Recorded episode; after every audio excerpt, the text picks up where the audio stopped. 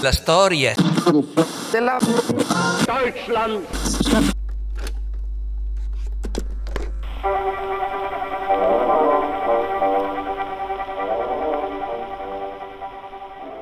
Allora, se c'è una roba veramente difficile da fare nello studio della storia dell'Ottocento è, è dare un giudizio sulla legacy del 48 in tutta Europa.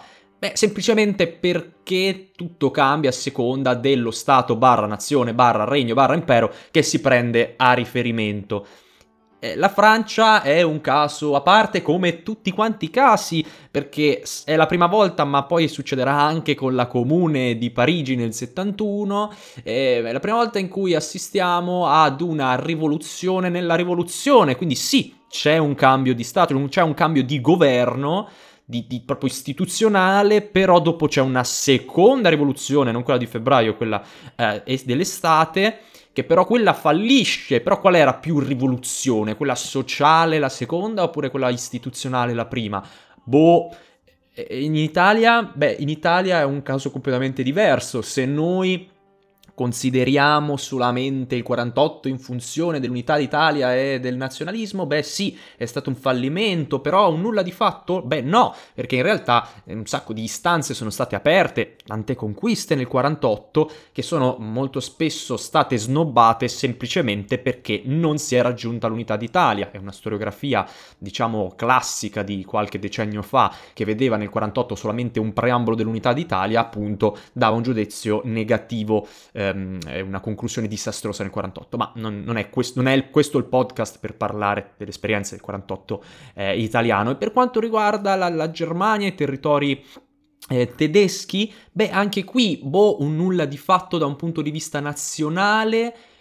Però da un punto di vista costituzionale, beh, cavolo, è vero che Federico Guglielmo IV, ok, ha rifiutato ad essere re dei tedeschi eh, per volere popolare e voleva solo la, la grazia divina e l'ha ottenuto, ok, che aveva stracciato una possibile costituzione tedesca e prussiana, ok, tutto, ok, che ha sciolto anche le, l'assemblea, però effettivamente a dicembre eh, del 48 aveva emanato questa costituzione da solo, ehm, bypassando l'assemblea, e dove la Camera Bassa, il Parlamento, veniva eletto a suffragio universale maschile, quindi cioè, era una conquista da un punto di vista prussiano. Però forse è il momento di andare avanti. Per capire la legacy del 48 forse è meglio parlare del 49.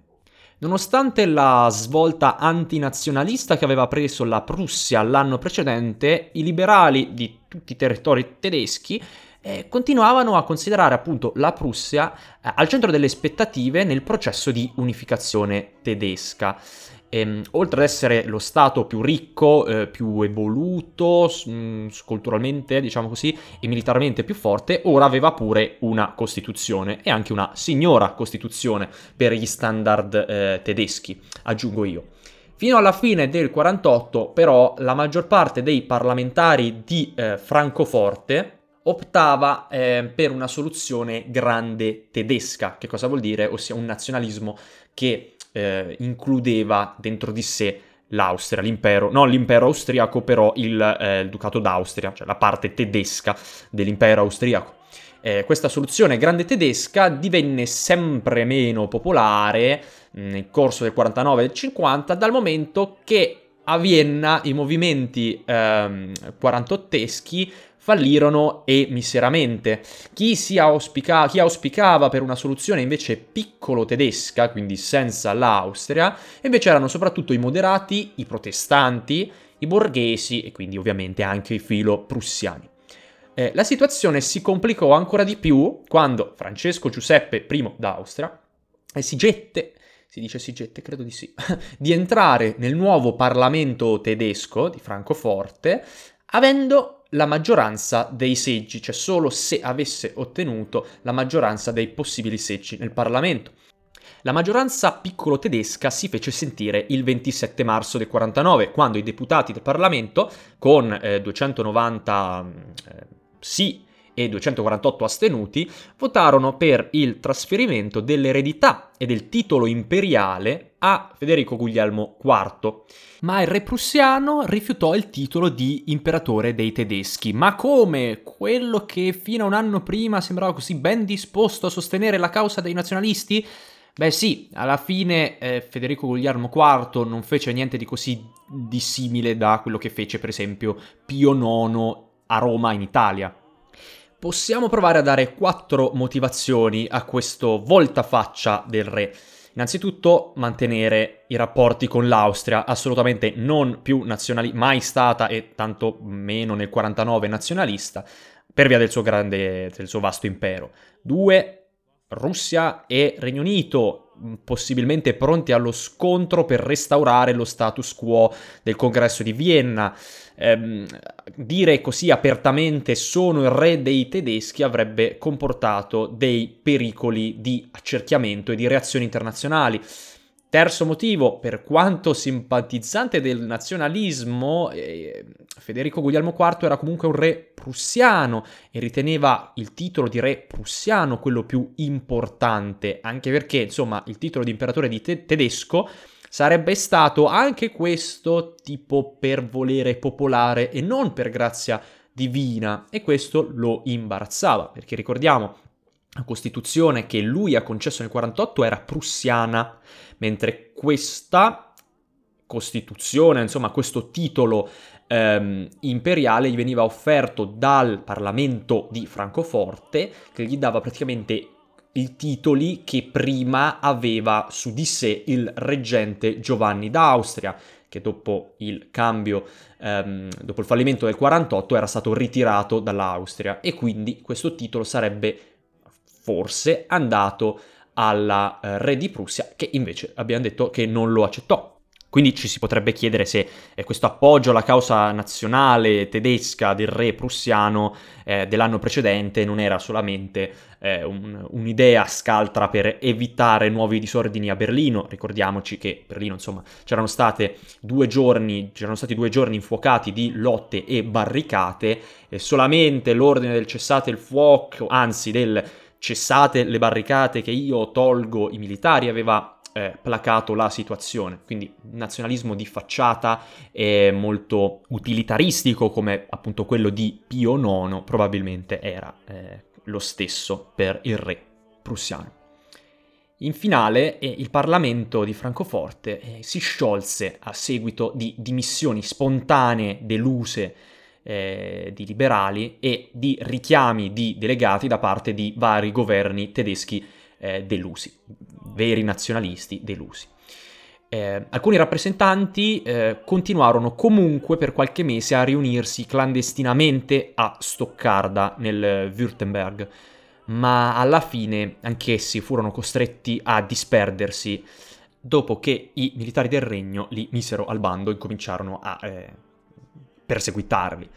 La situazione però precipitò ancora di più. In contemporanea ai disordini di aprile, Federico Guglielmo IV ed il suo ministro degli esteri dichiararono, nella maniera diciamo meno nazionalistica e romantica possibile, che comunque qualsiasi Stato avesse deciso autonomamente eh, di, di, aderire ad uno Stato federale guidato dalla Prussia sarebbe stato ben accetto, ok? cercando di discostarsi un po' dal progetto nazionalistico, però fino a un certo punto. Ed effettivamente Hannover e la Sassonia eh, entrarono nell'orbita prussiana, però anche in questo caso le pressioni dell'Austria portarono ad un nulla di fatto eh, il re prussiano era riuscito a non dare nell'occhio agli osservatori europei, però le, la, l'Austria si era eh, trovata subito pronta a fare no con il ditino. E anzi, la Prussia dovette eh, subire anche un'ulteriore umiliazione internazionale, il protocollo di Londra del 1850 che sostituiva il cessate il fuoco prussiano sullo Schleswig-Holstein e quindi la rinuncia dello Holstein che se lo eh, riprendeva il regno di Danimarca. Quindi assistiamo a una restaurazione della Confederazione Germanica senza l'Holstein e senza più Parlamento di Francoforte, ma solamente eh, la dieta di Francoforte. Gli anni 50 si aprono quindi con un conservatorismo generale europeo di reazione agli ultimi due anni, no? Emblematico fu, mm, con una scusa, un'ordinanza di emergenza eh, Federico Guglielmo IV sostituì il suffragio universale maschile eh, all'interno della Prussia con un eh, suffragio censitario a tre classi. Di risposta a quest'atto, per ben tre legislature di fila, la sinistra non si presentò alle elezioni. Il governo quindi tornava ad essere dipendente solo dalla fiducia del re. La Prussia inoltre ratificò lo Zollverein, però bisogna dire, ci fu una eh, discreta crescita economica ehm, dopo il 48 e, ehm, e questa unione doganale mai fu importante come in questi anni, tant'è che anche l'Austria incominciava a percepire il mutamento dell'economia internazionale e cercò in qualche modo di aprirsi alla Mitteleuropa eh, con una propria unione doganale gli staterelli tedeschi però erano già entrati in orbita prussiana. L'Austria si affacciava troppo tardi al mondo. Nel 1854 però le due potenze, eh, Prussia e Austria, finaro, firmarono comunque un trattato commerciale bilaterale, però l'Austria non entrò mai comunque nello Zollverein. Quindi sì, in finale possiamo dire che anche in Prussia l'esperienza del 48 portò a quasi un nulla di fatto. Però però stava per succedere un avvenimento molto importante, eh, un'occasione per la Prussia di liberarsi finalmente dall'ombra della politica estera austriaca molto più vivace. Alla fine del 1853 scoppiò una guerra tra la Russia e la Turchia, la guerra di Crimea, eh, la quale aveva trascinato dentro molte altre potenze europee. Qual era il casus belli di questa guerra? Beh, una disputa eh, sul controllo di luoghi eh, di culto in territorio ottomano. Quali erano gli interessi in gioco? Beh, il Regno Unito eh, teme l'espansione della Russia sul, meridi- sul Mediterraneo in delle zone dove aveva grandi interessi commerciali. La Francia invece è coinvolta nella disputa a causa della curiosa dittatura plebiscitaria di Napoleone III, che si nutriva, come era per suo zio Napoleone I, di successi in battaglia. L'Austria invece, in modo analogo al Regno Unito, vuole consolidare la propria presenza nei Balcani, anche se comunque vedremo non entra in guerra. L'Italia, d'altro canto, vuol guadagnarsi la fiducia dei francesi, eh, cioè l'Italia, insomma, il regno di Sardegna, eh, in funzione anti-austriaca. Se noi ci ingraziamo i francesi e li aiutiamo eh, a conseguire i propri interessi, sia mai che si ricorderanno di noi e magari ci aiuteranno a riprenderci Milano. E la Prussia? Come al solito, le posizioni sono molto divisive, non si può parlare di opinione pubblica, insomma, le elite sono spaccate in tre posizioni. Abbiamo i liberali, eh, che insomma dicono che eh, la Prussia deve andare a fianco delle potenze occidentali e riprendere il progetto di libera creazione dello Stato tedesco. Quindi solo eh, mostrandosi eh, alleate o comunque benevole eh, nei confronti del Regno Unito e della Francia, che sono effettivamente le due potenze più forti eh, sul continente, solo così forse c'è una qualche opportunità di unificarsi senza che né Francia né Regno Unito eh, ci dichiarino guerra. Però ci sono anche i conservatori che sono ostili agli interessi francesi e hanno anche paura di rompere eh, con l'antico alleato reazionario russo. E poi una terza posizione, quella che vinse, quella della ambiguità neutralità, quella del Presidente del Consiglio. Infatti, nel mentre Austria e Prussia firmavano un patto di protezione e difesa reciproche. E poi intimarono la Russia a cedere all'Austria i principati di Moldavia e Valacchia per far sì che tutta questa storia poi non riguardasse più i territori tedeschi.